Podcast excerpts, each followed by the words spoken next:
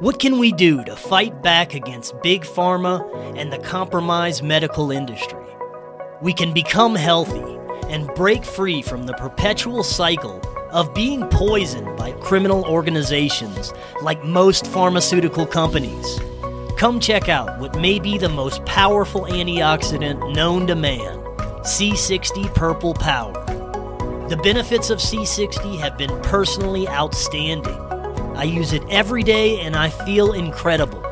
I have tons of energy, I sleep great, and I haven't even come down with a cold since I started using C60 over two years ago.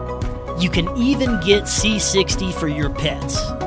Do your own research, click the link in the description, and check out their website. If you order from that link or use coupon code KNOWLEDGE10, you get 10% off your order plus free shipping. What is your health worth to you?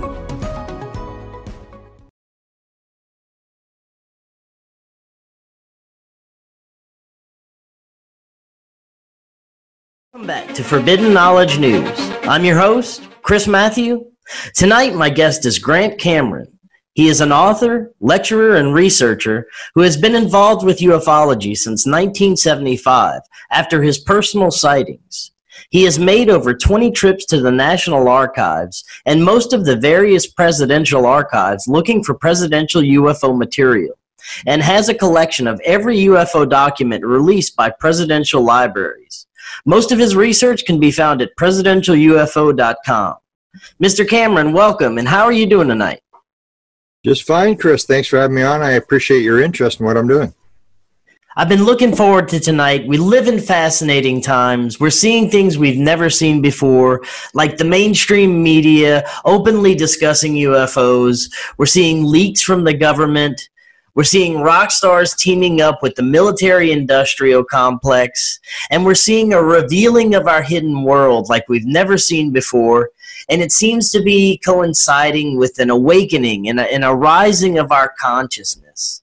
And I can't wait to get to all of this. But first, like I do with all my first time guests, I'd like to know what got you started with everything. And I understand at some point you had a shift in consciousness in the way you look at the phenomena. Yeah. Um, so basically, the way it starts, I'm at university, not interested in UFOs, can't even think of ever having thought about extraterrestrial life or anything like that. I was interested in near death studies. I had done a uh, paper on events surrounding people's death. Like, do you ever, do people ever get up and walk away? Uh, miracles. Does anybody ever come to greet people before they die? Does anybody ever predict their death? Did anybody ever near death experience? And this is back in the 1970s. This is when near death experiences actually got going with the first book, I think, in 1975. So I was doing that kind of stuff. So I was into weird stuff.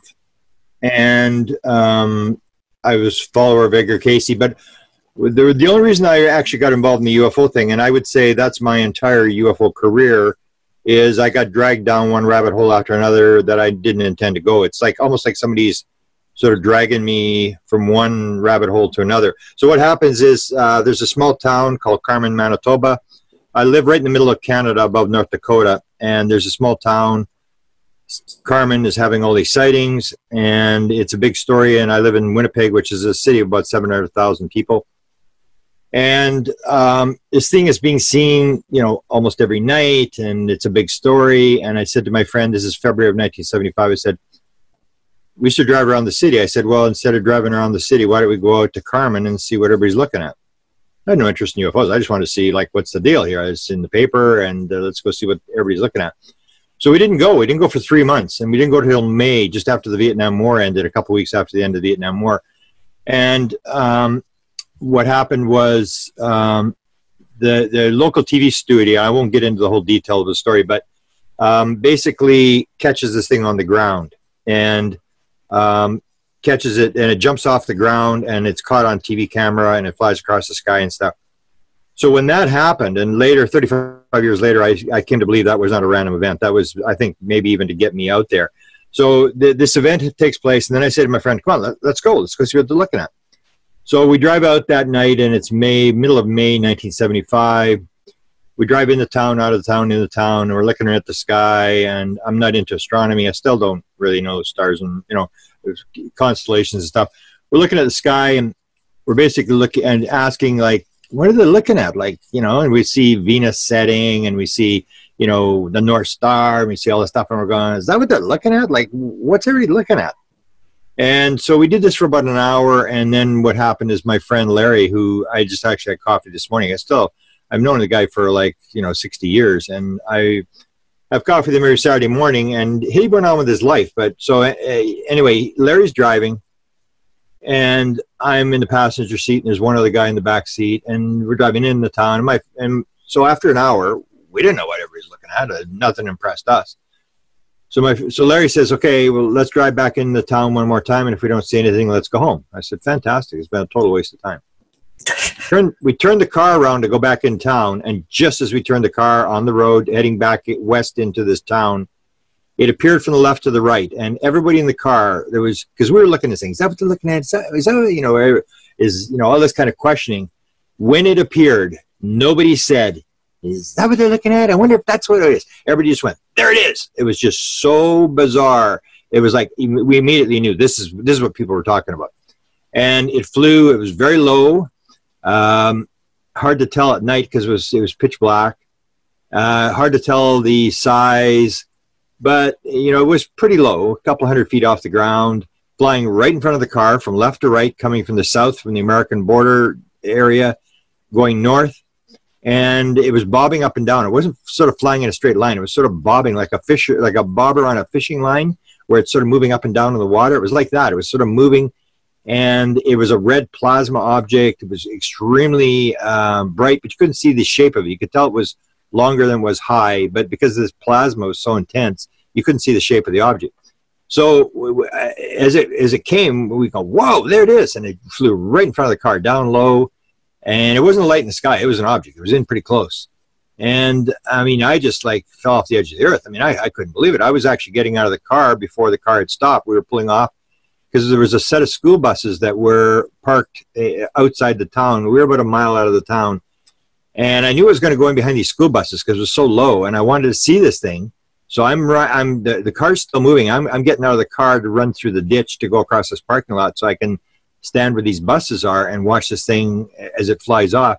And it just sort of you know it was this slow pulsing uh, object that just flew off into the northeast like it, like it wasn't doing anything. It's just like burn. We used to make a joke. It was burning gas. It was just flying along. It wasn't going anywhere, doing anything. So I drag all my friends out there two nights later, and I'm just like absolutely hyped. I'm just like, you got to see this. It's the most amazing thing you've ever seen in your life. Drag all my friends out there, and there was a lot of people. There was a lot of people from the, the town, the city that were out there trying to see this thing. And so the second night, um, all my friends go home after an hour. They said, I can still remember, Cameron, we're, we're no, no, no, we're, we're, we're going back to Winnipeg. We're, we're hungry. We're going for pizza. And I go, oh my goodness. And so they all pile out. There's about 28 people the second night on this road. And there was people all over the place. So on our road, there's about 28 people. My friends all take off. When this thing finally comes, which is not long after my friends left, maybe 15, 20 minutes after my friends left, this time it, it was a little bit different. It was like a flashing. There's some kids I interviewed later on that called it the bouncing ping pong ball. And when they said that, I said, "Oh, yeah, I've seen that. I know what you're talking about." And it would like bounce in the sky. It was like eight inches in the field of vision. It was it was like a flash cube, and it would flash, flash, flash, and it's moving around. And one kid is in the field. They're sitting there waiting. I dragged all these kids out there to see this thing, and they said, "Is that what it is?" I'm going, "I guess so." I mean, it didn't look like what I saw the first night but it was jumping around. I remember the guy. There was a car beside us, and the guy was he was basically unloading the camera. He had this where motor drives back in 1975 where we advanced the film automatically, and they'd just come out then. So it was like you could this click, zzz, click, zzz, click zzz, as he's unloading the, the camera as this thing is coming towards us, and it was flying right at us. And as it got, came closer, these flashes got closer together. And then there was a girl that was crying. She couldn't see the thing because it was jumping around the sky. She said, I can't see it. And she's crying. There was people swearing and screaming, and it was uh, just like a like a football game. It was unbelievable. And it came towards us, and then the flashes got closer together, and then suddenly it reappeared as this object I'd seen the first night. This red plasma object, sort of a, a slight green glow on the backside of it. And it was coming right at us the second night. It was down low again, just off the ground and uh, I was just amazed. And, and it made this turn, made a left-hand turn, and again, it just sort of flew off into the northeast like it was burning gas. It just flew off, doing nothing. And I, at that point, then I'm thinking to myself, like, oh my God. So I'm watching this thing fly away. I'm thinking, wow, that could actually be from another planet. I was just like, whoa, it's just consumed by this thing. So anyway, to make a long story short, I grew, run around. All my friends gone with their life. I took people on tours out there. And at the end, I just basically said, okay, here, here's where you go. Because these things started to appear on the ground. I, I would write these maps. I was, I just, I'd seen enough. And I still, a lot of people want to go and skywatch. I have no interest whatsoever. I mean, I saw a lot of stuff and I'm just not interested. So I would make maps for people. Here's where you go if you want to see these lights on the ground. And good luck, I'm not going because there's really nothing you could learn except to sit there and look at it. And yeah, it's pretty weird. So I, I interview. The, the story was half the people in the town had seen it based upon a poll I'd taken in the high school, maybe more than half, 59%, I think, in the, in the high school. And I interviewed everybody. And then that's when uh, I got my wake up call. I tried to publish the manuscript and nobody would give me the time of day. And the local publisher in this city of 700,000, who should have published it because it was a big story, said, Mr. Cameron, you may believe in this kind of stuff, count me among the unbelievers. And from that day on, I've never done sightings. I said, this is a total waste of time. I can tell you my, and I was, I was had some pretty bizarre sightings. I was close enough one time to jump on the, on the thing, but you know, so I, I can tell you my stories and you go, well, it's kind of cool, you know, like, but it doesn't really prove anything. It doesn't get you anywhere. So I, I gave up on the sightings. I said, I can't believe this. I mean, they wouldn't publish this book.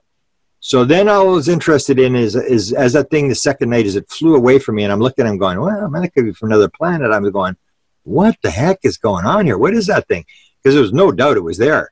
And so all I was interested from 1975 on was to try to figure out um, what was that thing I saw. Somebody has to know what that thing was. I mean, I'm, I'm just an ordinary guy there's got to be somebody who knows what's going on here. So I started to look for the highest level person I could find who might have the answers. That's why I went after the Canadian government. The Canadian government led to Dr. Eric Walker, who was the former president of Penn State University, who knew what was going on. We tried to get him to talk. He had 14 honorary doctorate de- degrees. He was the chairman of the Defense Science Board, co-developer of the homing torpedo, uh, you know, assistant secretary of defense. He was, but he knew what was going on. And so he led to his papers. We were looking for his papers after he died.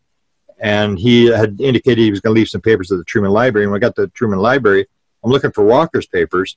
But it was at that point I'm thinking, well, my, my goodness, you know, the president's got to, he's the most powerful guy in the world. He's got to know what's going on here. So I started to ask at the Truman Library, I said, well, what do you got on UFOs?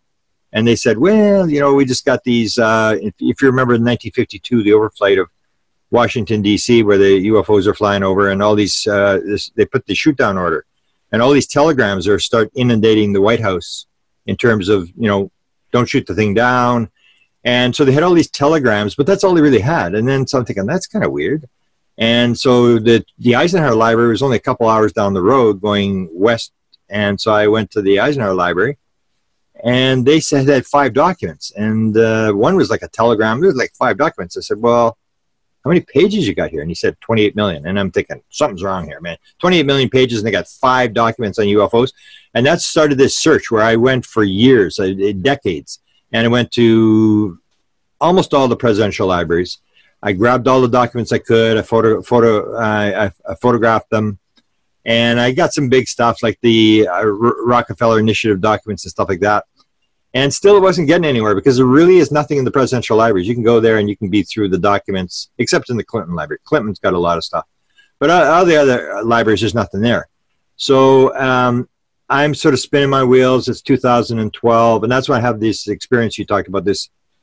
Uh, now I refer to it as a noetic experience. I used to call it a download experience an enlightenment experience, but it's actually a noetic experience. And the definition of noetic is it's an idea that comes. It's not a left brain rational analytical idea. It's not like two plus two uh, you know plus three you know minus one times six divided by three. It's not that kind of thing. It's it's basically something that appears in your head that y- you didn't it, it, you didn't figure it out. It just it just appeared there. And and the prime example would be you know left brain music is um, you know practice read the music practice practice read the music.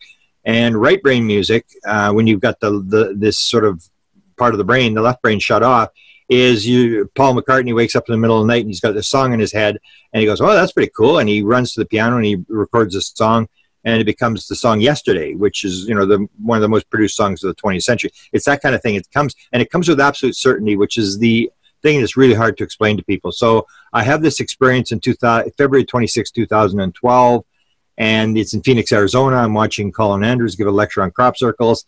And what happened was I wasn't interested in crop circles. I wasn't interested in being in the room. I daydreamed, which is one of the ways you shut down the left brain. I'm really not there. I'm just sort of, eh, you know, tu- tuning out, and uh, everything shuts down. And I pick up the signal, and in it comes, and it basically says, "This is all got to do with consciousness." It, it, that's what it's about. And it came with this absolute certainty. I said, "I know how this works." It was like just, uh, it, it happened almost instantaneously. And then I had a second experience, which was much more complex in about maybe 2016, 2017. I remember the exact place, the exact time, uh, you know, and, and what happened, where I was standing on the street and stuff.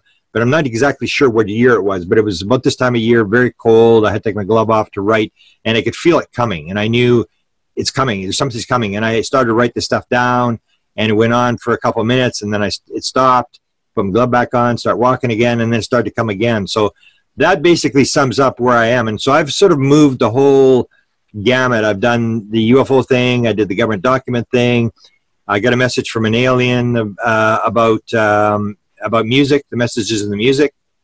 I'm not a music guy, uh, so I got dragged down that rabbit hole, and I ended up writing a book on music with no background in music. And it's basically all these weird stories about musicians who get songs in dreams or spontaneous songs. How many musicians believe they've been abducted?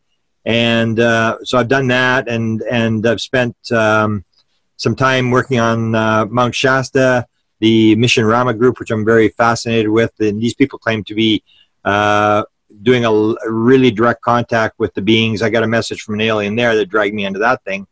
So that's basically what i am at. But um, basically, I'd say what I'm working on right now is uh, the theory of reality. I mean, uh, what reality really is that we've got everything all mixed up. That came from the second download experience that that I got. That people uh, it's like William James said, people think that they're uh, uh, rationally analyzing stuff, and all they're really doing is shuffling around their their misconceptions and uh, uh, prejudices. So that basically sums up my whole career.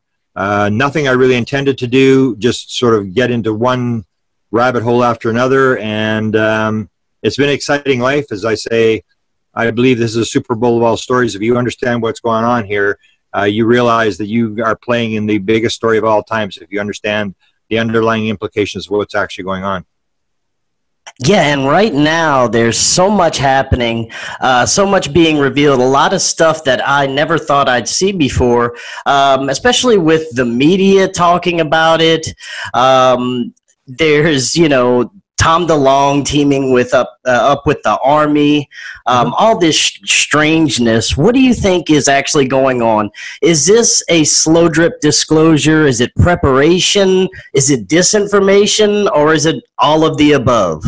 No, it's a slow drip. I, I wrote about this first in 1989, and the same guys that are involved now, whether you're talking Hal Puthoff, Kit Green, uh, John Alexander. Um, all these guys. They were known as the Aviary. And I wrote about them first in 1989, 1990 when we were chasing Dr. Eric Walker around. And I said, watch these guys. Now everybody suddenly found Jesus and they're, they're all excited about these guys. I've been talking about these guys for 30 years. And I said, you may not want to believe these guys, but listen to these guys. These guys know Ron Pandolfi, all these guys. They're all in this thing. And they, uh, they are basically a group of um, people who are either military, intelligence or former government people who at one point during their career either had a um, a UFO experience, like they're experiencers. For example, Jim Semivan is an experiencer. He had the beings in his room. Uh, Garry Nolan is an experiencer. He had the beings in his room. Or you're um, somebody who's had a sighting, like Eric, Dr. Eric Davis, who had a very dramatic UFO sighting uh, uh, on the day when he was graduating with his PhD, or Jack Sarfatti, who gets a phone call from a, a computer on a spaceship. So a lot of it's that kind of stuff. Or it's a, the fact that you ran up against it, like Kit Green, where you run up against the phenomena in your job and you need to know more. Same as you and I. I mean, it's fine to say, I know this, but everybody wants to know more. So they're, they're trying to figure it out and they're trying to uh, get to the bottom of it. So I say they're all just ordinary people who have um, connections with the government or with intelligence. And what they do is they basically talk among each other. So whenever there's a um, an opportunity for intelligence or for information or money, so uh, basically you have uh, all of them were involved with Bill Moore in the 1980s. So Bill Moore had these contacts with the government, and they all realized Bill Moore's got these contacts. Let's talk to Bill Moore. What, what are you finding out? And then John Alexander comes along in 1985, and he has the Advanced Physics Theoretical Working Group, and they all appear there because they're they're all trying to interact with each other. They're trying to figure this thing out. And then Joe Firmage comes along in the in the in the in the 1990s, along with uh, uh, Bob Bigelow, who um, is interested in UFOs, but he's also interested in near-death studies. That was basically what, how NID started. It, it really wasn't UFOs. He's interested in consciousness. And uh, so they, they realized Bigelow's got money. He's paying people thousands of dollars a day as a consultant. And he, so let's go. Let's, let's go. Why would you not? Why would these guys not? And they would interact, and all the same guys would be picked Kit Green, you know, Al Puthoff, uh, all these guys, and they all end up with with Bigelow, and they all end up with Firmage, and then Firmage runs out of money, and Bigelow shuts down NIDS, and then uh, they end up with Tom DeLonge, and and I maintain Tom DeLonge is exactly the same story as Bill Moore. It's identical story. It is basically what I call. I wrote it up in a, a book called Managing Magic, which appeared eight months before Tom DeLonge's To the Stars was ever announced. I was talking about it. Everybody ignored it. People are still ignoring it. And I said, eight months before, I said, this is what they're doing. And basically, if you listen to there's a, the the key interview you got to listen to is an interview that Tom DeLonge did with Jimmy Church in 2016, where he basically talks about how he got into this thing. So people have Tom DeLonge. He's this guy. He's the Messiah. You know, he's going to lead us to the promised land. And he's, you know, he got this group all together and he's a real smart guy. And he may be a real smart guy. But I can guarantee you, I know how it started. And he tells that story in this Jimmy Church interview of 2016. Uh, he has a uh, friend who uh, has got a connection with Lock- working for Lockheed Skunk Works, and um, they know that Tom's really interested in this kind of stuff, and they invite him to the Lockheed party in the parking lot and uh, ask him, "Do you want to introduce the president?" So Tom DeLonge says, "Okay, I'll introduce the president as long as I get five minutes with the guy." And he ends up in a Lockheed SCIF after he does his bit. They put him in a Lockheed SCIF. He meets with the head scientist and with another guy and then um, later on, Robert Weiss, the head, the uh, head of Lockheed Skunk Works, comes in and they have this discussion. And Tom makes his pitch. I want to. You guys aren't getting anywhere. You, your uh, information may be good, but the young people aren't listening to you. You need me. I've got all these Twitter followers and Facebook followers, and I've got this and that, and I can get your message out. And at one point, if you listen to the interview, the one guy says, "You know, this might actually just work." And so they talked to him and they set up the meeting. I don't care what any, make up all the stories you want about how it started. The actual story is told by Tom DeLonge himself. He said, they said, uh, we'll get back to you. And he gets a uh, email or a phone call, to, I think it's an email, two weeks later and says, you are to meet outside the Pentagon. And he goes there and there's two intelligence guys sitting in a room and they say to him, uh, you know, things like this do not happen in the White House. They do not happen in Congress. They happen when guys like us decide to, pe- people like us decide to move the football down the field. So he meets these two intelligence guys. He didn't set up. They set it up. Then those intelligence guys send him to NASA. So Tom DeLonge did not set up NASA. They set it up for him. And then he's there and they send him to Ames and he's at Ames and they send him to the general. And then the general starts uh, giving him all the rest of these people. So Tom DeLonge uh, may, may, have discovered the first guy from Lockheed, but all the rest of the stuff was set up for him. And so this group was formed around him. And um, in the conversation that my friend Melinda Leslie had with Jim Semivan, uh, I knew this interview was going to take place. So she said, "What do you want to know? But what do you want to ask Jim Semivan?" I said, "I only got two questions. Uh, is this constitutional? Is this legal and constitutional? What To the Stars is doing, or is this a rogue operation where people are running around with uh, leaked documents or whatever? And, and and and in connection with that, is this thing green lighted from the Pentagon? So that's basically all I want to know. Is this a legal operation that the Pentagon is running, like Bill Moore, like all the operations before, where they leak this material to Bill Moore, or is this a rogue thing where people are running off with uh, classified documents and should be sitting in jail?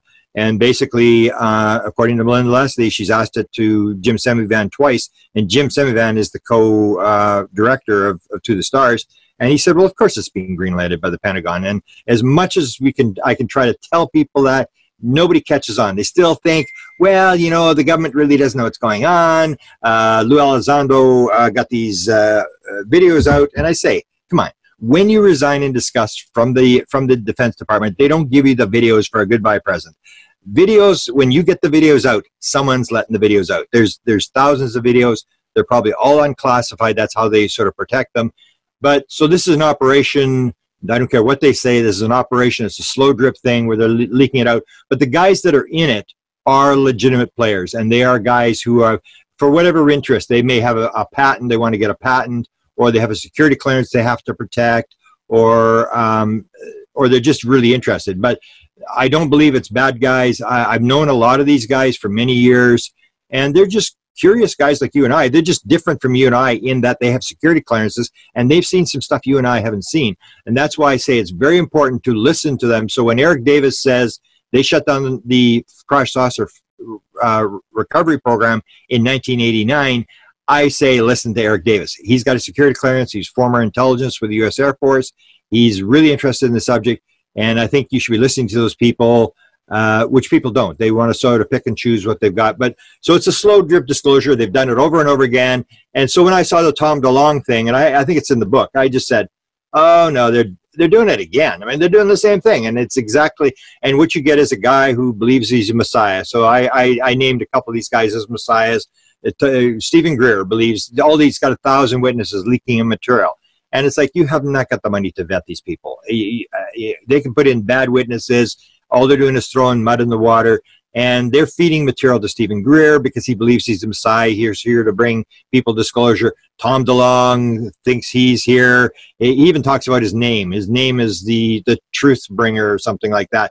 If his Thomas, whatever his middle name is, Michael or whatever, he talked about it one time. So these people believe the same as Bill Moore. I remember Bill Moore. I, I dealt with him in the 1980s when the MJ12 document was being released and all these kind of documents and I knew Bill, and I remember when he finally pulled out, he was he was shattered. His ego was shattered when people wouldn't listen to him. He wasn't the big the big Kahuna anymore because of the everybody was accusing him of hoaxing these documents, and so he left the left the field. And I went to interview him at the very end, and I said, "Can I do an interview?" He said, "Look, Grant, we've been friends, but here's the situation.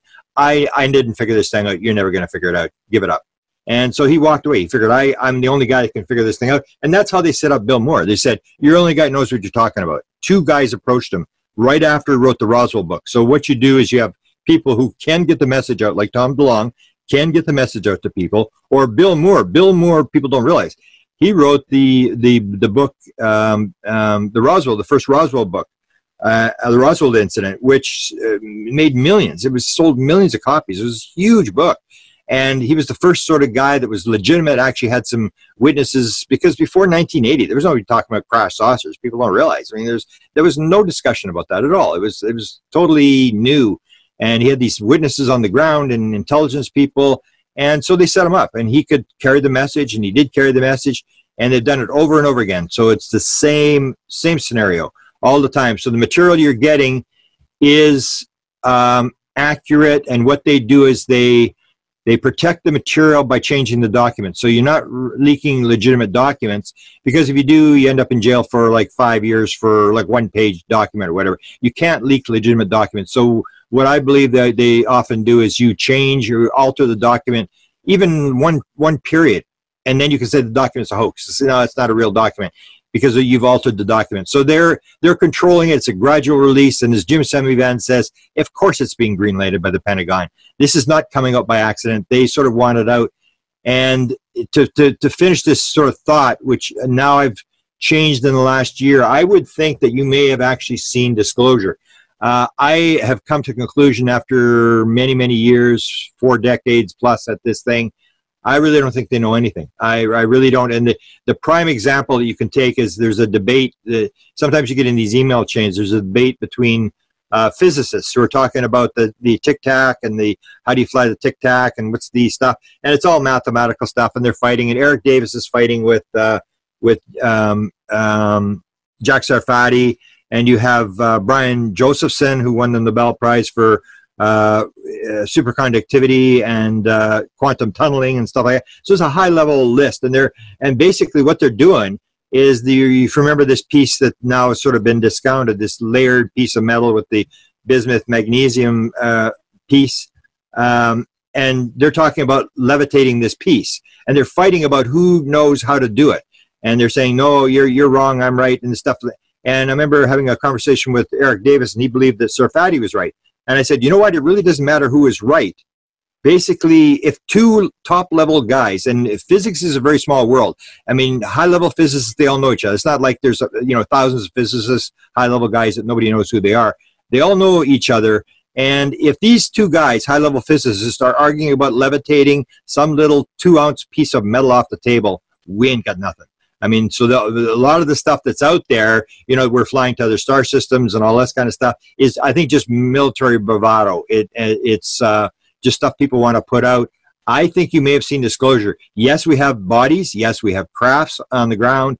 Yes, we um, uh, we've got videos. Uh, UFOs are, are real. It's coming from somewhere else. Uh, but beyond that, really nothing. And I'll, I'll give you a, an example of that. Um, Kit Green had had made a comment. Um, this is on a board about 12 years ago. He said, um, "Uncle, I guess referring to Uncle Sam, and the intelligence community are clueless." There's a meeting that took place in 1987. This is just before they supposedly shut the, down the crash saucer program. Uh, Jacques Vallée, Hal Puthoff, and Kit Green. Now these are top level guys. Uh, Hal Puthoff and Kit Green probably have the uh, maybe the longest held top secret SCI clearances in the United States. They've been they've been going at this thing since 1969, and uh, they had a meeting in Denny's restaurant, and they basically put out the question. Uh, there's a lot of weird stories going around, a lot of people making claims. What do we know for sure about the UFO phenomenon? You got to remember, these are three high-level people, and they're saying, "What do we know for sure?" And it became known as the core story. So, what's the core story? What do we know for sure? And what they came up with yes, we are being interacted by some sort of intelligence. Uh, we have crash material. There's been at least one crash. And uh, the third thing was we aren't getting anywhere. So basically, I'm sort of pulling away from the field in terms of saying that if you want to know this thing, you got to move towards consciousness. It's not as phys- I'd say it's going to be a lot less physical than people think it is. It's going to be a lot more spiritual than people think it is. People are not going to be happy about that. People want toys. They want free energy. They want, you know, let's make some money out of this deal. Let's, you know, bomb the Russians and the Chinese with these this new inventions and stuff. I think um, it may be that basically, yeah, they know the Tic Tac was real. The videos are real. All that stuff is real. They've got bodies. They got crafts. But uh, until you hear them start talking about consciousness as being the basis of this whole thing, I don't think they have anything. If they're as long as they're talking nuts and bolts, they are completely on the wrong train, going the wrong way. Hello, friends. I want to introduce you to my friend, Justin Pedini. Justin is a self proclaimed online court jester, comedian, and artist who uses his gift of humor to speak truth to power. Justin shares countless jokes freely online, and they're definitely not woke jokes. So please be sure to have on your big boy pants when you view Justin's content. He is also a featured speaker on the One Great Work Network and promotes other activists doing the great work. Justin is looking to reach like minded individuals to promote the message of freedom and grow his network. Follow Justin on Facebook, YouTube, TikTok, and the One Great Work Network. That's Justin Pedini, P E D I N I. All of his links are right in the description. That's exactly what I was just gonna ask you about. Um, because you know, the more I research this, the more I look into it. I agree with you hundred percent. The nuts and bolts fall away. The physical aspect, it kind of goes away, and it becomes more of like an interdimensional type thing. Um, yeah. I'm not sure exactly what it is, but uh, consciousness seems to have a big part. It seems to be connected to all of this. Um, tell us a little bit more about what's your thoughts on what this phenomenon really is. Well, I would think that you'd go to Jacques Vallée. Now, I remember Jacques Vallée, I used to think he was a crazy man. And now I'm basically saying Jacques Vallée is the guy you got to go to to understand this. And he basically points out, uh, which I've already known. I, I talk about patterns in ufology that Um, the problem that some people have is that they think they get into the UFO field. They've been in it for five years or ten years, and they think, you know, this is the way it's been. It's always been this way. And I keep I keep trying to impress upon people. You got to realize what happens now didn't happen even 10 years or 20 years ago. It's almost like the intelligence behind the phenomena is flipping the pages of a book and it's changing. So if you go back um, 20, 25 years ago, if you remember Stanton Friedman used to talk about the, the trace cases where the, the UFO would land at leave, burn the, burn the soil and it would leave pod, pod marks, three tri, uh, pod marks. That hasn't happened for 20 years at least. It stopped. I mean, it used to be the biggest thing going. They were landing all over the place. There was little guys running around with rods, you know, and stuff like that outside the craft. That doesn't happen. There are no humanoid type cases outside of crafts anymore. That, that's all gone away. There was there was no crop circles until 1983. Before it was all these landing trace cases. And if you go back, the prime example that illustrates this, where you get into the Jacques Vallée idea, and he goes into the fairy stuff, and you know this is all they're doing is is using our um, understanding of the world, playing off that. So if you go back to 1890s, there was this huge flap of, of airship sightings in the western United States. And it's like thousands of sightings. But the sightings, what were people seeing? They weren't seeing metal crafts with windows and little gray aliens looking out the windows and stuff like that. They were seeing wooden ships with propellers and guys hanging off ropes and stuff like that. That's what they were seeing. And you, you can see that it's almost like we're part of the manifestation of whatever we're into. So now we're into space, you know, space travel and stuff. So they're playing it up like they're space travel, and and so you you see these crossovers, and that's where I got into this work on on consciousness. Like I'm doing a book on what's called contact modalities, where I say it's all the same thing, and this is a goes to um, the idea that whether it's channeling or mediumship or UFO abduction or all this kind of stuff, when you get to the bottom line of this thing, you start seeing these crossovers that it's the same thing it's just manifesting different that people uh, whatever you have uh, and so people think that uh, this is part of my download. I won't give it into but the the download i got was is the world made out of nuts and bolts or is it made out of consciousness? If it's made out of nuts and bolts that's one world. If it's made out of consciousness everything's going to change. All the rules change. If it's uh, in this we so we have this idea about separation. So it said is is everything separate? This is what we're taught. We're random uh, biological robots in a random meaningless universe. We're just you know you know particles floating around and the only time anything's going to happen is when we interact and hit against each other or talk to each other something like that there has to be near interaction otherwise nothing's going to happen so we believe in this thing of separation that's me and you are separate and that is to me the the, the, the beginning of all evil is the belief in separation. So you have this separation idea. So we have the idea that the UFO is separate from us. And when you get to the oneness thing, so it's separation or is it oneness? If it's oneness, everything changes. So if you suddenly realize that you're part of what you're seeing, that there is no screen and there is no um, little speakers inside your head that what you are seeing, everything you see is goes through your consciousness. And you get into this really weird thing about what are we really seeing? Is it really physical? Is there time and space? And you, you start to realize that we've got it all sort of screwed up. We don't, and, and that maybe that's what they're basically teaching us is moving us to that step of reality and realizing that it's not made out of nuts and bolts. It's not random. And I got this very long, involved um, noetic experience that sort of pointed this stuff out to me. But that's what people think. So we think that you know the the beings are um, are are an event and we're the victim and we get grabbed on the ship. And there's a there's actually an interview that I recommend people watch, and that's it's a debate between uh, Bud Hopkins and John Mack from Harvard. And this is, goes back many years. So they're at Boston and they're they're having this debate. And at one point, uh, John Mack says, "You know, Bud, and this is the thing because John Mack had uh, his were all sort of he saw it as a very spiritual enlightenment experience. And of course, Bud Hopkins said they were intruders. Uh, they should go leave us alone. It's a bad experience. There's nothing good about this experience and that sort of thing. So John Mack at one point says, "You know, Bud, so it's really strange." He says, "You know, I'm the psychiatrist here. Now, I'm the psychiatrist. You'd think I'd be getting all the real bad, crazy ones.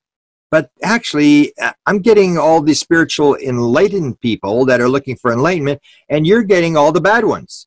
And then he said, maybe Bud, that has more to do with you and I than it does with the with the aliens. And that's this whole idea that we, we have to start to realize that maybe what we're seeing, we are in a way manifesting what we're seeing.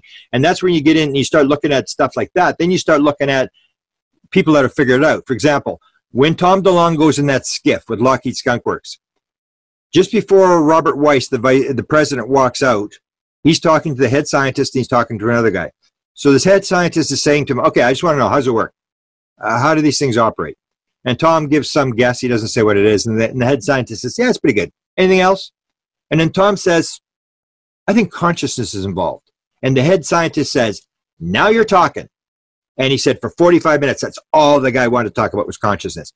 So you can see, at least at Lockheed Skunk Works, the head scientist level, they have sort of figured this thing out. The other one is is is um, people have this idea that Bigelow is this you know evil you know guy who's got you know these uh, and they got flying saucers in there, all this crash material and whatever.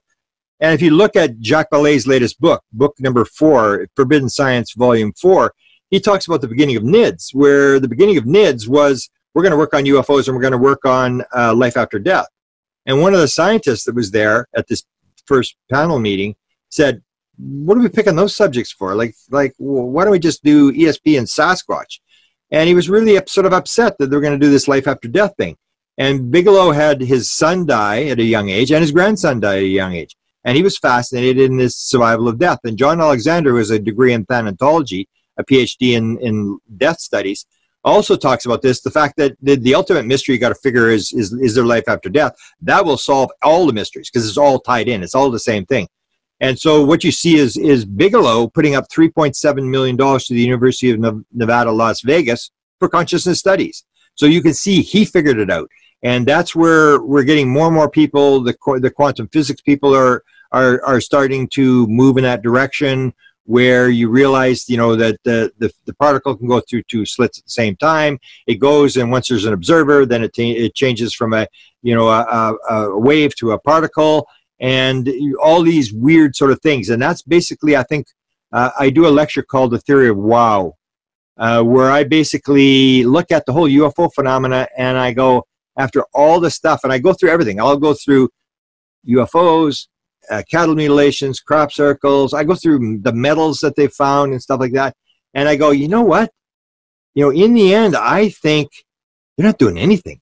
Like if you look, there's nothing material about a, a, a inside of a flying saucer. There is no leather couches. There are no chandeliers. There's no designer clothes. There's no jewelry. There's nothing. There's, and and you start looking at like, so what are they really doing? And then you, you come to conclusion. I, I called it the theory of wow where all they really want you to do is go, wow, what's going on here? Uh, this is not making sense. And it's trying to break that materialistic paradigm. So the, the ultimate one is why do UFOs have lights on them?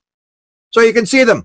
We don't have lights on our craft. They have lights. John Lennon had big uh, marquee uh, light bulbs on it and a red light on the top. You don't need big light bulbs on the side of the flying saucer to fly through interstellar space. They have the lights so you can see them. The same as mine. It was this plasma thing, and it was like, wow. I'm just looking at this thing, and then and then you look at the metals. This I even got a request now to provide some metal. I guess it's going back up through Vallée or whoever to, to the stars or whatever about the Canadians. The Canadians were into this in the 1950s. And it's like the metal thing, and I'm going like, come on, folks. I mean, do you think that a, a flying saucer comes across the galaxy and then these little pieces start falling off the flying saucer? Come on, give your head a shake. They're not flying out. They're, they're, they're dropping this stuff. And I even asked Jacques Vallée, uh, not Jacques Vallée, I asked Hal Puthoff. I said, come on. I mean, you had this stuff in the lab in the 1970s when Uri Geller was there, when they're doing the remote viewing. This stuff is falling Uh, uh, apports and manifestations. Stuff is falling in the lab from out this outside the ceiling, and just this weird stuff going on. It's the same thing. I'm going like the metal has got to be apport material. They just want you to go wow, and then people say, well, we should analyze it. We should analyze this material. Well, where, where's that going to get you? The same way UFOs say or videos get you is you does you establish okay the video is real. I don't think we made it. Okay, so where do we go from here? And, and, people are always trying to reprove the UFO thing. So they want the metal. Like, let's prove it. Let's look at uh, even the apports. I've got some of these apports, uh, piles of these stories in the last year that I've gathered. And people say, well, we should have one of these apports uh, analyzed. Maybe the isotopes will be all messed up. And it's like, yeah, maybe. So, so what? So what if, if, if it's it just means it's weird metal and and uh, Kit Green will say well it could have been made in a black uh, a super secret black lab or you can say it it's doesn't come from here. Okay, so what do we go from here now? That's what people are doing. They're trying to reprove the fact that UFOs are here. And I guess my advantage was that I had that right in my face in 1975. I don't have to prove they're here. I know I never went down that road of trying to reprove, but that's what the I 99% of the UFO community. That's what they're doing. They're trying to prove the UFO thing. So like, what do we need? We need this evidence. And so what? If we establish, for example, that it's real, the government stands up and says, "Okay, it's for real," which they have done say, okay, it's for real. Okay, so what happens? We all have a big party. We give each other high fives. We drink a couple of wobbly pops, have a good time. And tomorrow morning, you're getting up to go to work. It doesn't solve anything. What you have to do is establish, yes, it's for real, and go with that assumption and get to the next step. We've been doing the is it real thing since 1947. I knew immediately was for real, so I was always on the next thing of like, okay, so where are they from and what are they doing? And that leads to the the whole thing that I've maintained in the last couple of years, and I still haven't got the. Most people don't believe me. Is I say if you want to know what the UFO phenomenon is all about, you you assume that it's for real, and you talk to the people who are interacting with the phenomena. Forget about the videos. Forget about the metal. Forget about all that nonsense. It's for real. Now we got to get to how what what are they here for? And there is a whole lot of people who are actually interacting with the phenomena. And when you start to talk to those people, you start to see very direct patterns of what they're being told, what the important things are, why they're here. That's the only thing I really am interested in now is the message, who these people are, what what it is, what it's all about, and you cannot learn that from a photo. You cannot learn that from a piece of metal. You cannot do that by going out and sky watching. That's all just entertainment type stuff where, you know, it's kind of cool. You see something fly by. It's like, wow, that's pretty cool. And it's almost like uh, uh, I go back to the analysis or the analogy that in the, the end of the, uh, the 19th century, what we were doing is we were basically doing the same sort of thing, except we were doing it with uh, uh, mediumship. So instead of you know sky watching, we'd bring in a, a medium and we'd levitate tables and we talk to dead people, uh, you know, with, Ouija boards and stuff like that. And it's just like entertainment. So you're rich people, you've got nothing better to do. You know, there's lousy TV, so let's talk about UFOs and look at UFO photos, and it's it's really cool and it's exciting but it doesn't give you an answer. You have to talk to the experiencers, and the vast majority of the UFO community, I think, is still in the in the box where they say, well, it's just anecdotal. These people, they just believe they're on a flying saucer. And yeah, and you believe you're a physical being and you believe that you have these beliefs and those beliefs. Yeah, it's all belief. I'll agree. It's all belief. But when you get these people, why would, if, if for example, uh, 40% of all experiencers say at one point they knew the answer to everything in the universe. And 42% say they got mathematical, scientific, or technical material in their head that they didn't learn in school. And I've talked to a lot of the people in both groups. So if somebody says, at one point I knew the answer to everything in the universe, don't you think it behooves us to at least try to pick the lock and to figure out is that true? And can we hack into that thing and that all the information may be in a field instead of doing the thing like oh let's go do a skywatch and let's uh, you know see if uh, something flies by. That that's not getting us anywhere. You've got to talk to the people who are interacting with the phenomena. Now when you look at these personal experiences of people who have been abducted, who have had contact experiences, and they describe different beings, different races. Yeah. Is this just a projection of what they want us to see? Sure. Well, we already know. We know for a fact, and that it's an absolute fact. I mean, if you if you've interviewed Mike Clelland, who's the owl guy, I mean, we know they can screen image anytime they want. I mean, I, I have a girl from Boulder. I, every time I get on a rabbit hole meeting with her where there's a bunch of experiences there. I say, Candace, tell them the rabbit rabbit story. And she tells this story about, you know, going down this road and there's rabbits in the road and it takes an hour to go down this road and the, and the rabbits in front of the car and stuff like that. And, and uh, just this really bizarre story about this. It moves a couple feet and then she moves and it moves. And it's two o'clock in the morning. She's Wyoming. She's a singer playing at a bar and all this kind of stuff. And then her her boyfriend says, you know, Candace, I think uh, I think you better be regressed. And of course, it wasn't a rabbit at all. And and they'll appear as as owls. They'll appear as deer. Uh, they'll appear as all sorts of stuff. Or you'll see them screen imaging inside the ship. They'll pick up a little kid and the kid freaks out and immediately they turn into doctors. And they can do this instantaneously. Instantaneously they can change into whatever it is. So they can appear as whatever they want. And there's, if you've interviewed Sherry Wilde, who's an experiencer, pretty major experiencer out of Wisconsin, she was dealing with a, being by the name of Da. And she said to Da, she said, are you actually an alien? I mean, is that what you actually look like? And he said, no, not really. And then she said, well, what do you, what do you come say this ugly looking gray thing? And then he said, ugly looking gray thing. Do you ever look in the mirror? He said, you got those big teeth. Every time you smile, uh, we think you're going to eat us. You know, and so that kind of thing where, where a lot of people have asked the alien, are you actually an alien? And, and the, the prime example that would show that it's not the physical thing you think it is. Um, I have on my YouTube channel, I have an interview I did with um, uh, uh, Joseph uh, Ronan out of Israel, and he talks about how the beings leave. And so the beings, he said, when they left his room, they would they gathered in a circle and they held hands and they started to move around in this circle, rotating in this circle. And they went faster and faster and faster and faster. And they turned into light. And then the the, the ball of light got smaller and smaller and smaller and there's one beep out there. So the question is, if you're believing in flesh and blood aliens, if, is it a, a flesh and blood alien or is it a ball of light and if it's a ball of light, does it eat bacon, eggs, toast, and coffee in the morning? So you can see that these beings can come into the physical world. They can manifest as physical beings looking like, like whatever they want to look like. And then they go back into the field. We think that we're, we're here. Nothing changes. It's, we're, everything's um, um, uh, physical and consciousness is just an epiphenomenon of the brain. It really doesn't exist. It's just out there. It, it doesn't have any weight. It, it, has no sort of thing and what you're starting and, and what my download experience says if it's a physical world yeah that's one world but if it's consciousness world it's completely different world so if consciousness is basic it's all made out of consciousness. It's all ooly stuff as one quantum physicist said. So consciousness makes the physical world and once you're in that field if you're in that higher vibrating field or what how whatever that thing is that they're in then you can come in here and you can move back. And the, the prime analogy of how I think the whole thing works is it's like an ocean.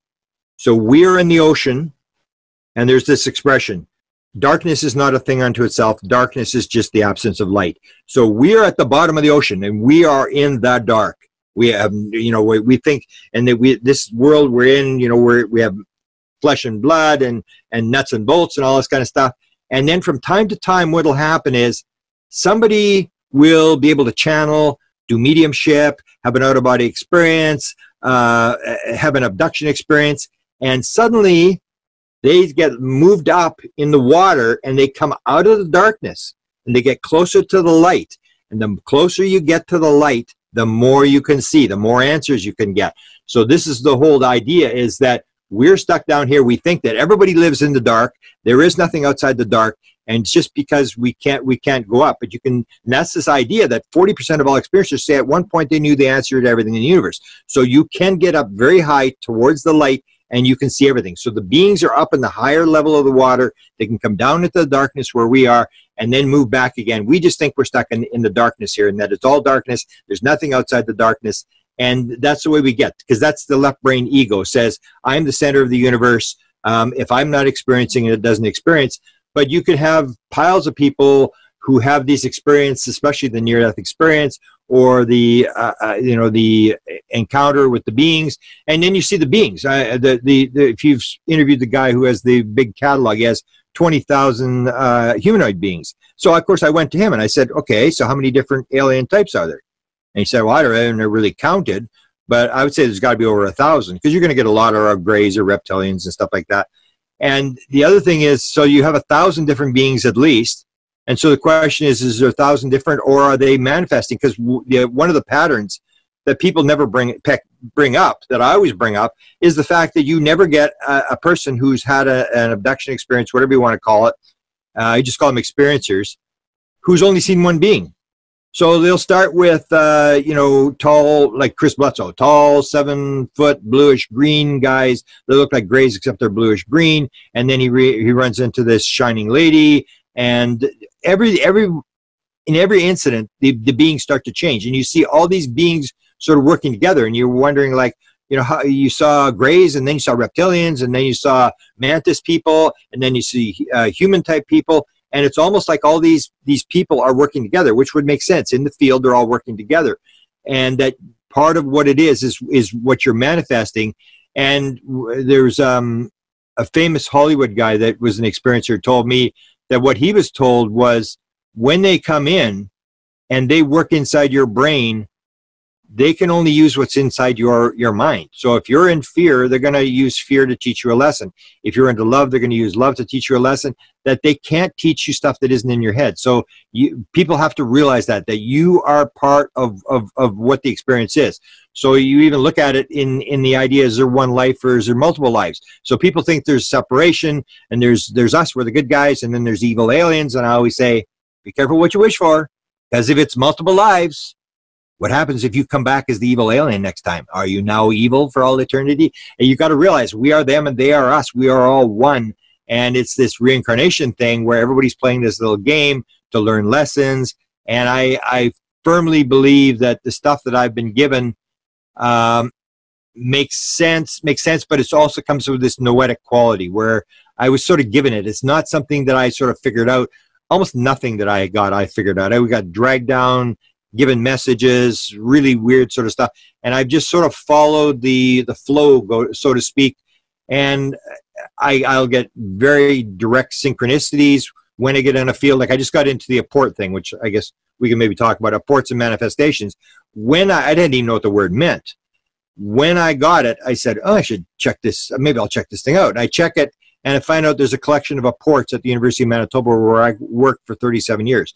Is that kind of synchronicity where you go, I think I better study this thing. This is pretty direct synchronicity in terms of what's the chances. There's only two collections in the whole world. One of them's at my university.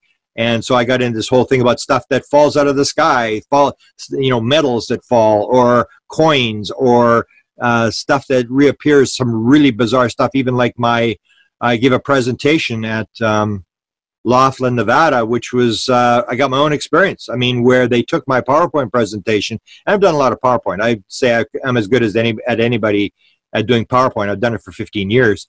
And they grabbed my PowerPoint presentation, 190 slides. They doubled up um, 40 slides, 30, 30 to 40 slides. They made four slides disappear. They moved the audios from those four slides to other slides, which is impossible when you embed audio and video on, on the thing. Um, they um, what else did they do? Uh, slides were out of order. It was just the most amazing thing I'd ever seen.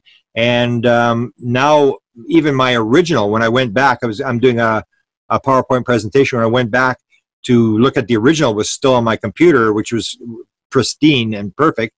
Uh, even that one now, when I turned the computer off and it came back on the Monday, I was going to review it. It's the same as the one that I downloaded onto the the computer in Laughlin, Nevada, at the conference uh, hall just really bizarre when you see that kind of stuff where uh, all the slides are distorted. It was just the weirdest thing I've ever seen in my life. And that's the kind of weird stuff I'm in now where you start to wonder, like, why are they doing this? Like, why are they doing this weird stuff?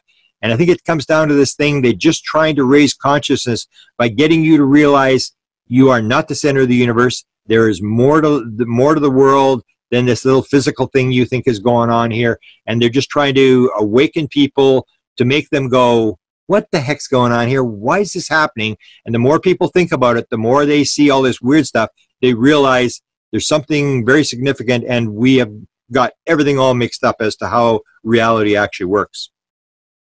Now, you recently got a hold of Stanton Friedman's files. Um, I know there is a ton of stuff that, that you have to go through. Um, so far, what are some of the, I guess, just a few of the more interesting things that you have come across? Okay. Um, so you should give people background on how big this collection is. Um, there was um, 15 pallets. So we're talking 40 archives boxes on a pallet. There was 15 pallets plus a the computer, which would have a lot of files on it, um, which is um, in addition to that. I photographed um, 6,000 pages. I went through 15 small archives boxes out of 22 that were available. Uh, there's the archivist who is Joanna, who brought the collection to the to the provincial archives in Fredericton, New Brunswick, is now estimating three to four years to get this this collection all put together. It's a lot of material, and a lot. Most of it wasn't filed. So um, I went through the 15 boxes, and this is the stuff that he had in his collection that was in file folders in in in um, uh, filing cabinets. So the the material I was looking for was this 1980 stuff from Bill Moore. So I'm looking for all the background conversations because Bill Stanton Friedman was famous for the MJ12 document that was released in 1987, and the document is phony. No matter what anybody says, it's phony. But everything everything it's talking about is real. So that's what they do is they put an idea out, they put it out through a fake document. Everybody runs for cover. They say the doc- document's a hoax. It's all disinformation. Everybody runs, and the idea of MJ12 gets out. So Stan worked on this, and so a lot of the collection has to do with uh, his defense of that. Uh, and I was trying to get the conversations with Bill Moore as to what was going on behind the scenes. Um, and I got some of it, but some of the most of the stuff I haven't read because I'm I keep I got so much material to do. Like I'm doing the support thing. I'm working. I got seven books that are in final editing stages and stuff like that. So even though I got the six thousand pages, it takes a long time to go through six thousand pages when you've got you're not really working on it. You're doing other stuff. So I've gone through maybe 300 pages, but I can tell you the highlights of, of what's going to be there. Stan was very much into the MJ12 thing, so there's a lot of that. He spent a lot of time fighting with skeptics, so there's a lot of cor- correspondence between uh, Michael Shermer, uh, the great Randi, uh, Phil Klass, and Stan was arguing back and forth. And this is going by snail mail. This is not email. This is in the days when we had to do everything by letter, you know, send a letter and wait for two weeks for an answer and stuff like that. So um, there was that. Then there was the Area 51, which is pretty interesting stuff. Stan was dead set against uh, Bob Lazar as being uh, a big fraud and stuff like that. I worked on it. I have a different opinion. I'm not going to get into it. I, I, wrote it up in, in two different books. And um, George Knapp thought my version was pretty close to what he thought was going on. But anyway, he, he so all the files from the Lazar thing are there. So all the court documents when he got the pandering charge in 91, um, all, all, the stuff on his, his background, stuff like that. And most interesting, and I, I got to be sensitive about how I do it, but there was this correspondence going back and forth between George Knapp and Stan Friedman, because Stan Friedman was the big kahuna, and uh, George Knapp was trying to convince him uh, why he believed this kind of stuff. A lot of inside talk as to what was going on and stuff like that. And these were like letters, which were on both sides would be three, four page letters where they were detailing all the stuff. Um, there's probably just the Knapp correspondence with Friedman has probably got to be 100, 200 pages. It's, it's quite a bit of material. So I'm going to release all that material, the Area 51 stuff. The one document that I did find there that I was going for uh, is um, I'm I'm not sure if I put it up on the internet yet, but it has to do with the Cuban uh, incident in 1967. I knew Stan had been involved with this back in the 80s. I'd heard that he was involved, so that was one of the things that luckily he had filed. So I, I when I talked to the archivist, I said, "Yeah, I want you to get his FBI file." and I'll talk about that in a sec. But I want this Cuban story. So basically, what happens is in 1987, Stan gets a letter from a no, no, he gets a phone call from a guy. I don't didn't. Uh, I didn't see the. Uh, no, I saw Stan's letter back to him, but he didn't send a letter. He must have phoned. So anyway, this guy puts out this story, and here's the story: uh, a naval uh, facility in Florida is um, part of his job was to monitor Cuban communications, air traffic communications. So they pick up one day, they pick up uh, Cuban communication that there's a UFO coming into Cuban airspace. Now, remember, we knew this back in 80, 87. We knew this story, what had happened. But I wanted to see what was in Stan's files as to what he really knew about it. So it, um, this 87, this guy contacts and basically, what happens is they, they pick up the communication, they scramble two MiG 21 jets, and they intercept this thing as it comes into Cuban airspace. NSA, this naval facility, is listening in on this whole thing, and um, they ask it to identify itself. The craft does not identify itself. And then uh, the pilot is given the instruction to lock on and take it down. So um, the pilot responds that he's locked on and he's about to fire and then the communication has the back guy. So there's a, a guy in the front and a guy in flying in behind him, and you hear the guy in the back start yelling and screaming, "He's gone! He's gone!" And the the plane just poof gone like that, just disintegrates as he's about to shoot the the, the craft. And so um, they picked this up and um, somehow I guess this guy leaked it to Stanton Friedman. So Stanton Friedman gave it to a guy by the name of Bob Pratt back in, in the day. Bob Pratt worked for the National Enquirer. He was a uh, fantastic reporter. I did work with him. A lot of people did. They had un- National Enquirer had unlimited amounts of money, and this guy would do these uh, investigations and provide us all the transcripts of the interviews and stuff. So they gave it to Bob Pratt. Bob Pratt filed the FOIA because he could. They, they didn't care what the government was going to charge him for the search fees. So uh, they come back and say classified, uh, you know, national security. We can't talk about this. We're not going to comment or whatever. And so Bob gives up, and then they give it to a guy by name of Todd Zechel, I believe was, I think believes Todd Zechel had. He ran CAUS, which was the uh, Citizens Against UFO Secrecy that sued the CIA in the 1980s for documents.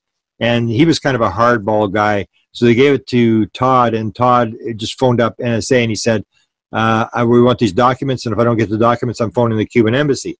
And a couple hours later, the FBI showed up at his door and scared the living daylights out of him. And this went back to Stan, and Stan was uh, protecting this guy's identity. And there was uh, Stan was doing this by phone. Now, what I learned at the archives is that Stan taped his phone calls. So um, they they're processing this material all the audio, and there's a lot of audio video that, that Stan had. He had tapes from Merv Griffin in the 1960s on these big, huge.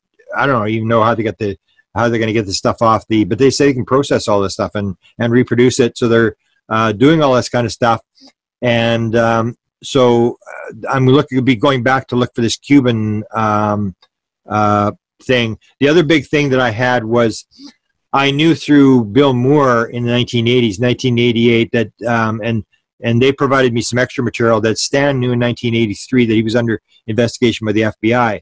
And this is before the MJ12 document leaked. I guess that had to do with the Roswell crash.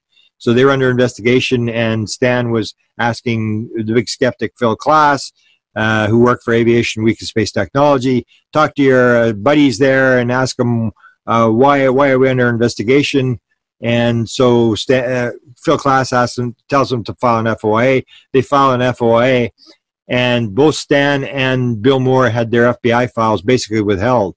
And Bill Moore had uh, 61 pages, and there was only 55 pages uh, that was withheld B1 national security exemption, totally withheld at at the secret level. So the question is, if if there's nothing to the UFO phenomena, why have you got some a guy by the name of Bill Moore, who's a school teacher who has 51 or whatever it was pages, uh, B1 national security, totally exempt from any disclosure. And so Stan had the same thing. I talked to him in January before he died, and I said, Stan, your, fi- your, your file was withheld as well. And he said, yeah. And I said, well, how many pages did we withhold? And he goes, I don't know. Was, I don't know. Was, he, he wasn't very specific, but that was what I was looking for. And we, so we've recovered a lot of material uh, on Stan from the FBI, and what you see is a lot of uh, stuff, blanked out pages, which indicates Stan was onto something. That that he had material. Uh, it, it validates the fact that UFOs are real. There's they're not going to you know do a B1 national security exemption. I mean, if they're just making up documents or hoaxing or just you know playing as a hobby UFO stuff. There's, there's something to this. And the fact that these two major figures in 1980 basically could not get their FBI file uh, proves that. So that's basically uh, what it was. There's a lot of letters from um, uh, people. I have to be very careful because they're going to allow me to produce all this stuff. Because I asked them, I said, well, uh, are you putting this stuff on the website? And they said, no, you got to realize who we are. It's a provincial archives and it's under taxpayer money. so provincial archives, like I say, state archives in states. But so basically, what they have is a situation where they do birth certificates, death certificates, uh, sale of property, uh, church records, all this kind of stuff. They're not into UFOs. They're, this is the first weird collection they've ever taken in their life. And Stan was not a Canadian citizen. So they had to really sell it to the archives to get the archives because you got to consider. I mean, you got three full time archivists for four years. That's a lot of money that they're throwing at this thing to to do this. So they basically said, no, we do, we're not set up for this. We're, we're an archives that's, that's into birth certificates, death certificates. We're not going to put this stuff online. Anybody wants to see this stuff, they got to come to New Brunswick to see it. So I sort of will put a lot of this stuff up. I have my White House UFO uh, Facebook channel or site where I put a lot, I put a few, quite a few documents there. So when I find something that's kind of interesting, uh, I stick it up there and I'm doing these, uh, PowerPoint presentations. I've done four of them already. I'm not sure whether they're out yet or not. I've done four of them. I've got two more that are set up. So for 40 minutes, I'll go through uh, various documents on, on, a, on a PowerPoint presentation and point out these things. But there's really nothing explosive. I didn't expect anything explosive with Stan um, in terms of, because he was pretty open about his stuff. There was one piece of metal that did come to him. Um, and the guy said, here's the piece of the Roswell thing that I promised you and it was in a little baggie. And it, I guess Stan didn't have time. It's like when you when you get really going, you you haven't got time to do a lot of the stuff that comes to you. So Stan just stuck it in a file. And I immediately told the archives, I said, you better protect that piece of metal. Someone's gonna walk walk in and just walk off of that thing. So now, in order to see that piece of metal, you have to have an archivist with you when you when you see this piece of metal. And the other thing that they showed was um, a photograph that was sent from in 1984 of a photograph taken in 1982 of a field with a bunch of cows in it.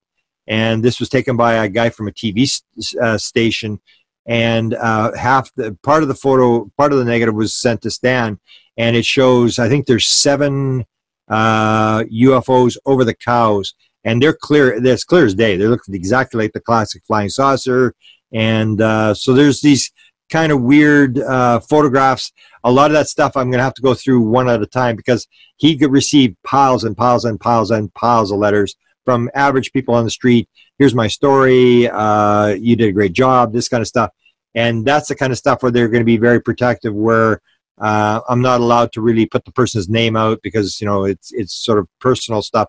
So I have to really watch what I release from the archives. I got to make sure that I don't uh, you know, sort of uh, step over the line because if they cut me off, then it's game over. But I'll have to go back probably every six months for a couple of years to go through all this stuff. And it's not really something I'm really interested in. It's just I'm I'm fascinated. It's like King Tut's tomb that you can go in there and you may find something that is just explosive that nobody's ever seen before. Almost like with with the if you're familiar, I was in dragged into this whole thing with the Edgar Mitchell documents, with the the alien autopsy document and the Wilson document. I mean, that's the basic what happens. That's what I do. I go to collections where people die, and I go through the files. And every UFO researcher's got a story that someone came and told them and said, "Don't tell anybody," and they put it in a file, and it's sitting in that file waiting for me to go there and find it. You mentioned earlier that our government doesn't know as much as many researchers would like to say and think. Um, and it makes me think that some of these whistleblowers, you know, like you hear the stories of Corey Goode and some of these others that claim to have been to Mars and all these jump rooms and this amazing technology. So uh, I imagine that we don't have any of this and they're just I guess, spinning stories. Um, you know, do we have a secret space program of sorts at all? Well, that that's my that's my whole thing. I because I, I, stayed away from those guys. I, I just said, you know, it's impossible to verify what they're saying, and um, so when I, that's when I saw this thing with the two pieces of metal. That if you got uh, Eric Davis, who's like you know Hal Puthoff the the guy that ran the the um, the ATIP thing, the, the main contractor for ATIP. This guy is arguing with Jack Sarfatti, and they're arguing about levitating this piece of metal. The other one is Joe Firmage. I was involved with Joe Firmage, and I had the question put to Joe Firmage. Joe Firmage has spent, eh, depending what figure you got, between 20 and 95 million dollars. And there's this big lawsuit that's going on now with uh, Bob Kiviat over this thing. But so he spent all this money on this ob, this this gyro thing. He's got these gy, uh, opposite gyros, and they're they're spinning. And he believes he was given this sort of idea by this being that came in his room and stuff. And he he ran USWeb. He was you know eh, running a multi-billion-dollar computer company. And he suddenly gets in the UFO thing. He's trying to levitate this thing off the table. He's not getting anywhere either. And so I asked the question to Joe Firmage. I had the question put to him well, Joe, does the Black Ops have the technology? And he said, no, they don't. And and this is the whole point like why would this multi-millionaire guy spend up to 95 million dollars trying to levitate something off the table if he can just go into the black world and buy it from for whatever or at least stay uh, get on the right track of getting getting to know that he's on the wrong he's on the wrong track that there is material and try to figure out where that material is. And everywhere i went it was same with uh, when um, eric davis who worked the contract said they shut down the, the crash saucer program in 1989 because they couldn't figure it out. And every seven or eight years, And I think George Knapp has indicated this as well. Every seven or eight years, they pull it off the shelf and say, "Nah, still can't figure it out," and put it back on the shelf again. That you you get stuff. Or I heard the story. Richard Doty, when I interviewed him, said that they would bring pieces of, of the craft. So they have crafts. Yeah, they have crafts in their body. They have at least one body, and so he would they would bring pieces of the craft to Hal Puthoff and say, can you figure this thing out? And Hal would look at this piece of the craft and he didn't know what it was for or what it did or whatever. And um, so, so again, there you have an indication that they, they really don't know. Hal's, Hal's been working on this since 1970 and he's got very high level security clearance. And yet you see when you go to the experiencer, if you look at the MILAB material, when the black ops people grab the, the, the, the, people out of their rooms and drug them and bring them in and say what the aliens tell you and what's going on? They give the person a piece of of the of the craft the same as they do to Hal Puthoff and they say can you make this work? And of course the person can make it do whatever it's supposed to do and then they they apparently the word is we got another one. And they know this is a legitimate experiencer that can make the craft work. It's this consciousness thing. You need the the, the, the person. Like 14% of all experiencers say they've flown the craft, and, and everybody ignores this. And I'm saying, you know, when, when people are flying the craft, maybe we should pay attention to what they're saying, and they'll always talk about this consciousness thing. So, uh, one of the things um, that does sort of fit that I'll, I'll tell you the story um, is I had a meeting, this is 2013, I have a meeting with a bunch of rich guys in a cabin in Pennsylvania, and one of the guys that was there was a guy's is known as Tyler D. If you're familiar with the American Cosmic, Diane Pasulka's book, and um, Kit Green has said if he if you want to know what he knows after working on this whole UFO thing, the weird desk of the CIA since the 1970s, you want to know what's going on. He says take off the first couple of chapters of Diane Pasulka's book, the last couple of chapters, read the middle. That's what I think may be going on if if I'm right. So in this book, she talks about this Tyler D guy, who's a, a NASA engineer um, I know who he is because he was at this meeting. Uh, so I've had a couple of meetings with this guy, and we're in this cabin, and he's talking to me about experiences. And this is what I'm saying: you've got to go to the experiences. You've got to talk to people who are have been in the craft, who have interacted with the beings. So he had an experience. He said, "I got these two women, and they fill out like manuals for him, like their pre, pre uh, their precognitive events, what they're seeing in the future, uh, all this kind of stuff, and they're logging all things that are happening to them. And he's watching because that's what you do. You watch the people who are interacting with the phenomena. So he had one girl who was sort of very close to me. Said, "I think Connie lives really near you." And I said, uh, really, where? And she said, Steinbach. I said, well, man, that's 30 miles from my house. So I talked to this Connie, and she tells me she's interacting with this this Tyler D guy. So anyway, he's at this cottage, and here's here's one of the ones where they may have some technology because I always talk about Ron Pandolfi keeps talking about this portal technology. So again, you're in the situation where I say if they're talking nuts and bolts, they don't know what's going on. But if they start talking about portals and consciousness, I watch it very carefully. Even though they may not have this, they're at least in the right ballpark. They're talking the right type type of thing. That you're coming in and out of, of something. You're popping through from one place to another. And they're not flying. They're coming through these portal wormholes, whatever you want to call them. So anyway, so Ron's talking about Ron Pandolfi's talking about this as CIA, and there's all these firmages supposedly there was connection of him to, to, portals. So anyway, I'm in this in this. He tells me this. Tyler D tells me about these two girls. He phones up the one, he can't get a hold of her. Then he phones up and I talk to the other girl. And then he's sitting there and he's got his cell phone. he says, what do you think of this? And he shows me this photograph. So now I sort of know who this guy is. Shows me this photograph. Well, anyway, he had a company. Let me give you a uh, prelude before I get to this. He has a big company. He gets this invention. He has a being. He has this idea that comes in his head. And if you read the, the, the book, it ends up at the Pentagon. He gets pulled into the Pentagon. This, this uh, general yelling and screaming. Who came up with this idea? Tyler D tells me, he said, you know, that idea, that came into my head in the morning when I woke up He said, the last thing I remember the night before was a hooded figure standing at the end of the bed. So this is the prelude. I know that some people go, wow, this guy's pretty cool guy. I mean, and uh, he told me he was working at NASA and all this kind of stuff. And, and that he got this thing put on the space shuttle and they wouldn't, they would block in it. He managed to get somebody to sign off and stuff like that. And he pulls his cell phone out and he shows me this photo. And it looks like these two guys flying through space. And they look like they're in the pajamas and the one guy's older than the other guy, has no uh, signature as to who painted it. And he said, so what do you think of this? And I'm looking at it, go, oh, that's pretty weird. I don't, I don't know what he's talking about. And then he's, he flips the next one, and it's a picture. It's a painting of these balls all going into the middle. There's big balls going into these smaller balls into the middle. Then there's a, a pit. Uh, there's a painting of an eclipse. The, the the stages of an eclipse. Shows me that photo, and I'm going like, what the heck's this guy doing? He's showing me, and then he shows me these uh, sort of screens on the side of a building where there's these uh, uh, space scenes of, of outer space and stuff like that.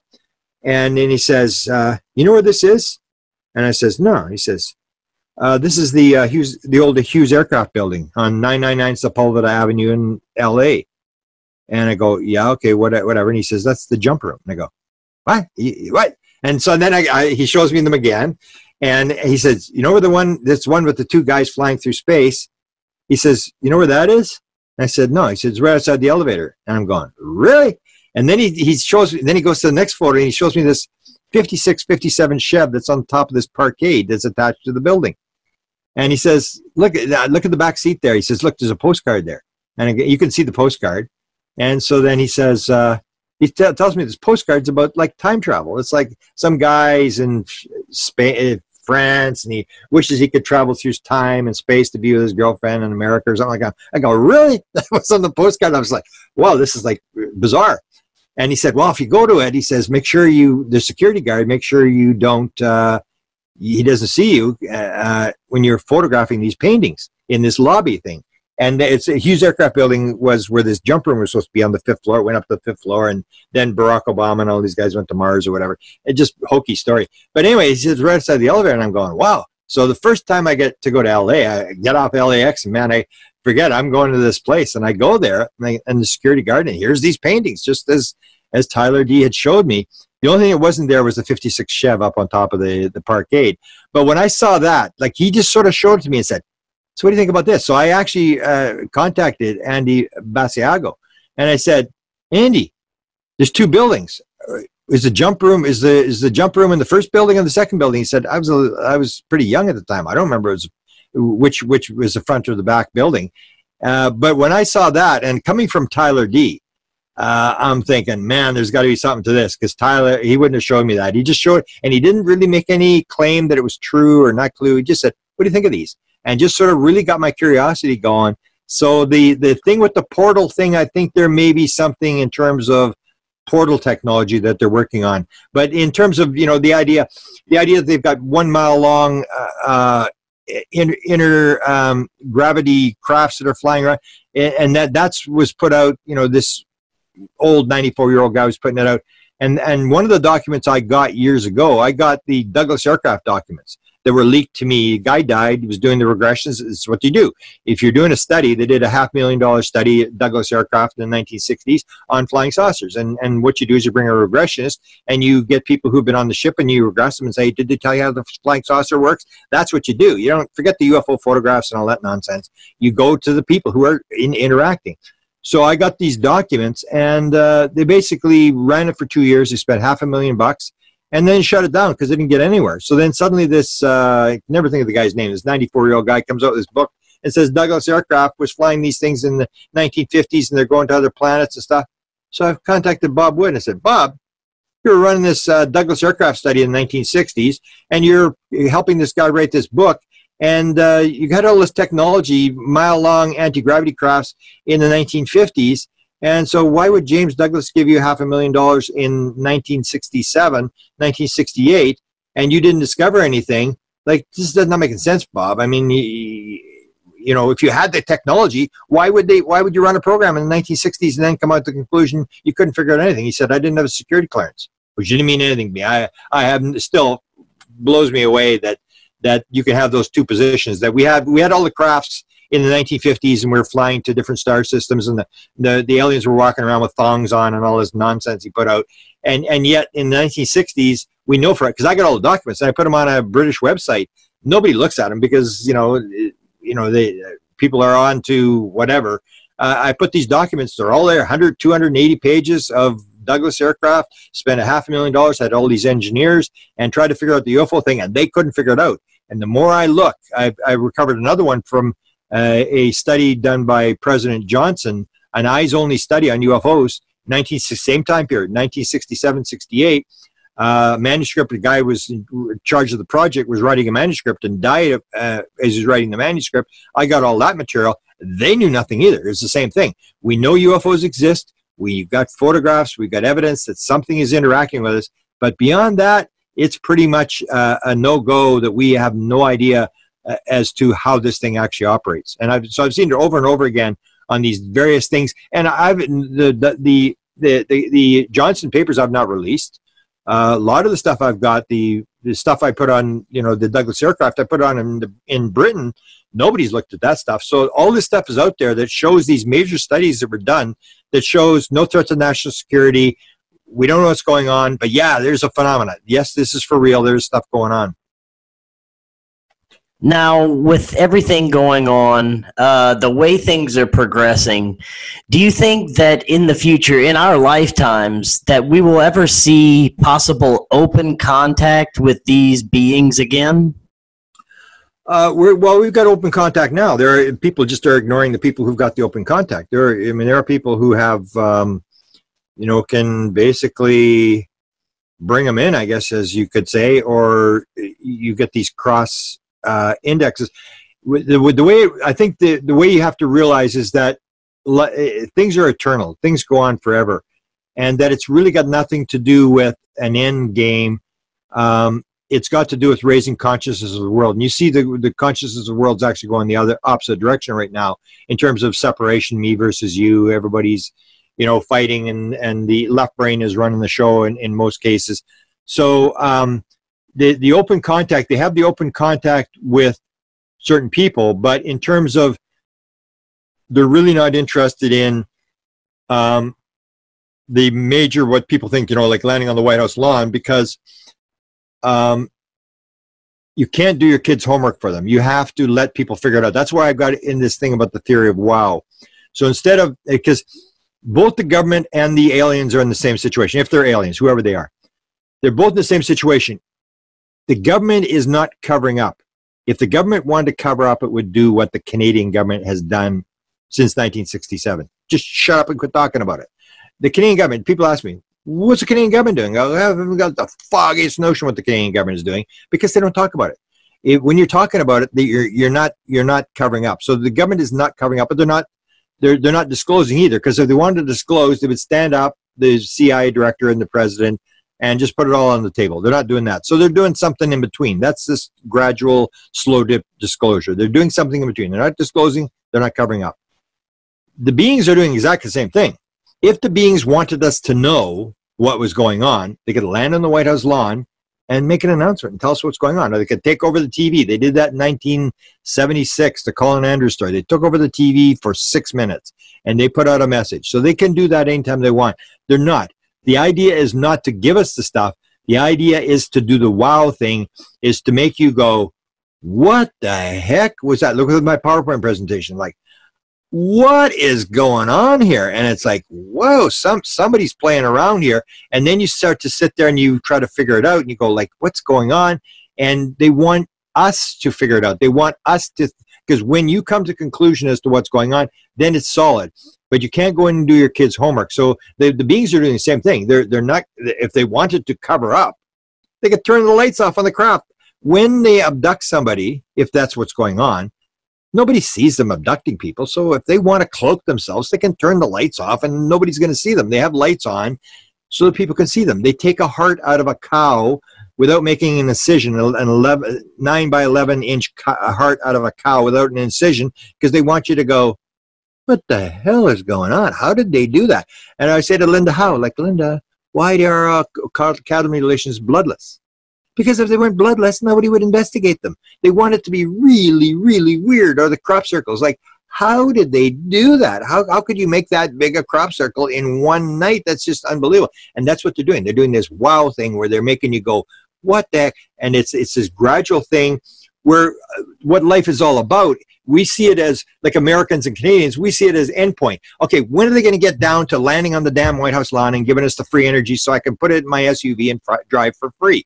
It's like we're into toys, we're into material things, and it's not. It's about learning lessons. And even if we destroy the world, we will learn our lessons because we keep coming back. So what they're doing is not giving us stuff, which we think there there is no Messiah. There is no Santa Claus. Whether that's a politician or whether that's an alien, there's no Messiah, there's no Santa Claus. They're not here to give us stuff. They're here to wake us up.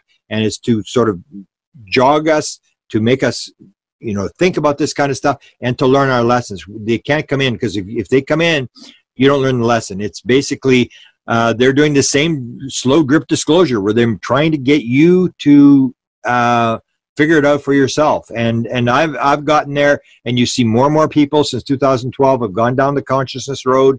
They're starting to look at this thing and saying, "Well, maybe we've got this wrong." And um, I my lectures now I point out all the stuff you think is right is is basically wrong. We've you know, we used to believe the world was flat, and we believe the the sun ran around the Earth, and we believe there's five thousand stars, and and you know that's you see the stars where it is, and actually it's a thousand light years away, so you're looking at the light from thousand light years away, and and and the fact that when Einstein developed the theory of relativity, they all believed there was only one galaxy, and it's this kind of stuff where you start going through all this stuff, and everybody says, "Oh, the universe. There's no there's no time and space, but the universe began 13.7 billion years ago." I go, something's wrong with that. Either there's no time and space or there's a big bang. And so now the big bang is, is different. Now the latest thing is, oh, we made a mistake. It's 11.4 or there's two, 200 trillion galaxies or 200 billion galaxies. And then suddenly in the last year, they suddenly go, whoops, we made a mistake. It's actually 2 trillion. We're only out by a thousand percent. And we just sort of, you know, as we go along, the more we go along, with the more we realize we've got it totally messed up and that we, we're missing the boat as to what's going on. And that's why we can't figure out the UFO thing because we've got all the basic assumptions wrong. We're believing it's it's separate from us. We're believing it's nuts and bolts. We're believing all this nonsense that, that we've got in our heads and that's what they're trying to do is gradually change our perception as to how does the world work. And that's why i say if you understand what's behind the ufo phenomena you realize you are playing in the super bowl of all stories. This is about reality. This is about how the world works. It's not so much just aliens coming here to entertain us to give us stuff. It's part of reality. We're realizing reality is more than what we thought it was I agree 100%. And thank you so much, Mr. Cameron, for coming on tonight. That was fascinating information. I still have two pages of questions that we could have gotten to, so I'm going to have to have you back on in the future. Thanks. I appreciate it. And let's do it again sometime.